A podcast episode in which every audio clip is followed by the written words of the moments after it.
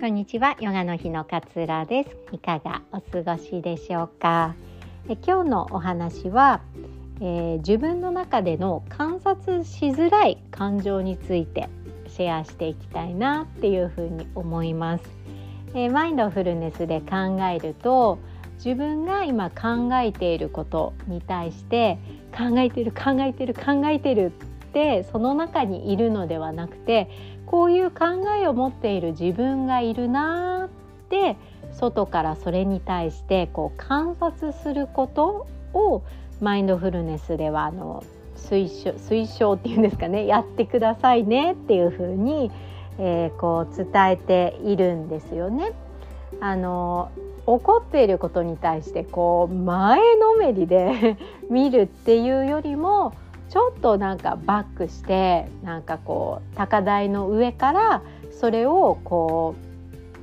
う見るっていう見渡すみたいな感じですね鑑賞したりジャッジしたりするのではなくてただ見渡すみたいな、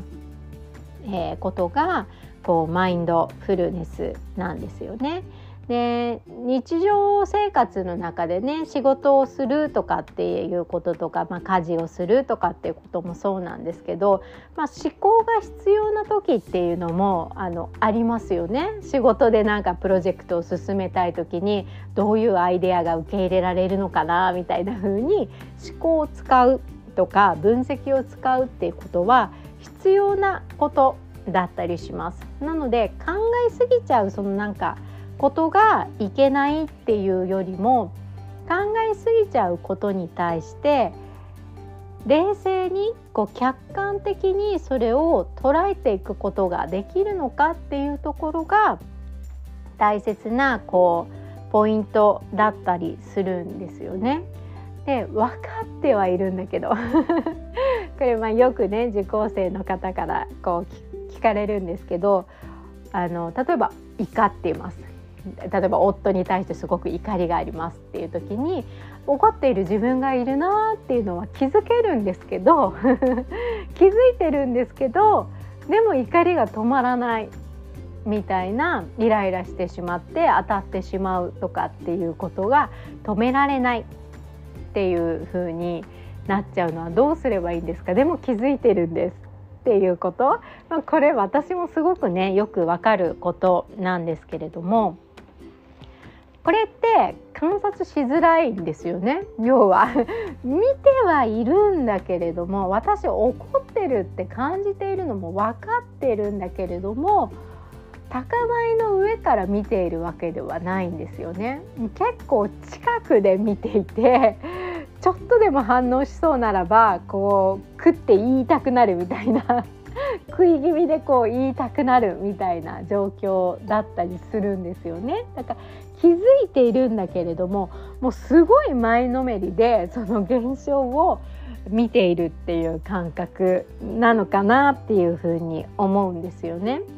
本来ならもっともっともう10回ぐらい上に登ってもらってそれを観察するみたいな感覚を取りたいんだけれどもめっちゃ近くで見てるみたいな感じです。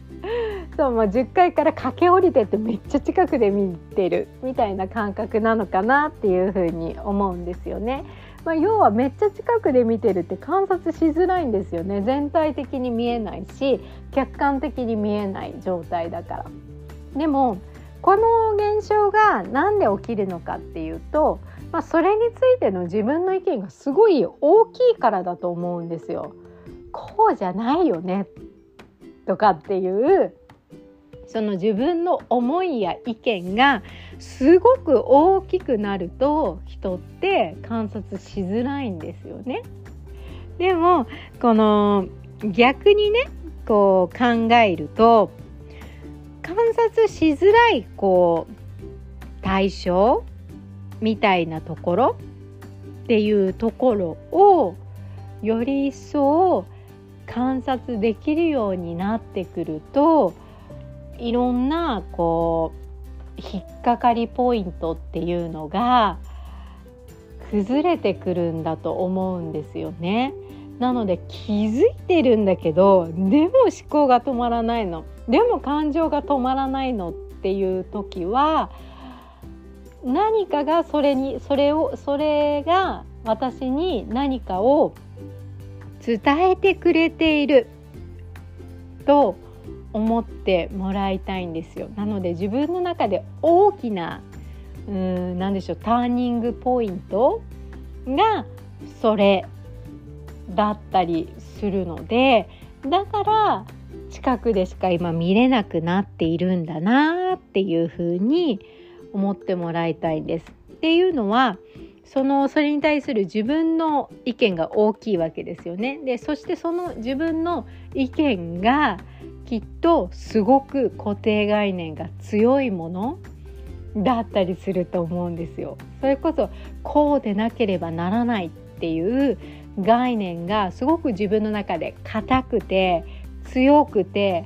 大きい状態だからこそ近くでしか観察できない遠くに行って何本も何本何本も下がって外から客観的に見ることができないんだっていうふうに受け止めてあげるといいと思うんです。なので要は自分の中でのかなりの引っかかりポイントなんですよそこが。でそこに気づかせてくれているんだなっていうふうにまずは受け止めてあげてその大きな硬い観念の方の見直しを少しずつでもいいので進めていくことによって一歩下がってみよう10歩下がってみよう30歩下がってみようみたいな感じで客観的に見えることができるようになってくるんじゃないかなっていうふうに思うんですよね。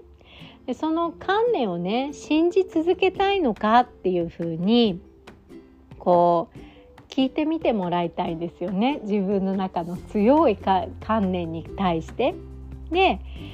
視点を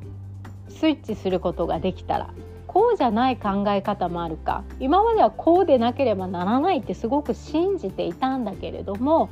違う選択肢だってあるのかもしれないななんていうふうにその観念の縛り付けを縛り付きをこうほどくことができるように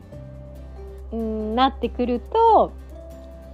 少しずつその現象について遠くから見ることができるようになってくるんじゃないかなっていうふうに思うんです。で自分のその概念がイコール自分みたいなそのアイデンティティ性格の一部のようにそれを取り扱ってしまっていたりするとこう観念っていうのはやっぱり変えにくかったりするんですよねずっとこれと共に生きていて これが自分の性格だからって思っているから変えにくいなーなんていう風にこう感じてしまうもう自動的にそれをこう選んでしまう癖みたいなのがあったりします。なんか比較しても仕方ないなと思いながら SNS をダラダラ見ちゃうみたいな感じでもう自動的にその言動行動思考みたいなのをこう選んでしまうみたいなところがあるんですよね。だからこそこの観察しにくい観念があるなみたいな風にそうそこでもし気づけたのであればそれこそもっと客観的に見たらどうなんだろう他人の目のようにして見たらどうなんだろうそれこそあの人はどういうふうにこのことについて見るだろうみたいな風に、えー、捉えてあげて他の視点ではない他の視点で見れないか他の思考を選べないかっていうのを丁寧に丁寧に見てってあげることが大切かなっていうふうに思うんですよね。で気づけばやっぱり変えられるわけなのでまずはそこに気づくことが大切で気づいて何度でも選び続けることによってその固定概念っていうのは変わっていくことができるのでまずは自分がしがみついているものに対して気づいていくことがすごく大切になってきます。なのでもう近くで見ちゃうの。せっかく上から見ようと思っててるんだけど近くで見ちゃうの。でも気づいてるの。みたいな、えー、感情や思考が出てきたら是非ね見直すチャンスだと思っていただけるといいと思います。逆にそこの大きな部分がの、え